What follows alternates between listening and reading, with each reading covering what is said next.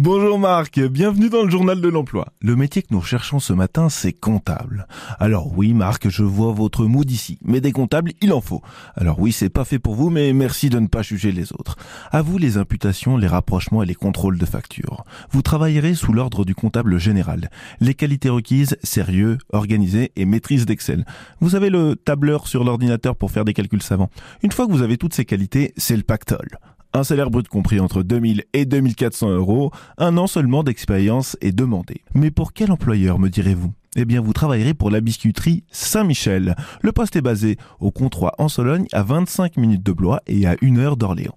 Passons maintenant, toujours dans le Récher, à Montoire en Sologne. C'est la fonderie Barbas qui recherche un opérateur de maintenance industrielle.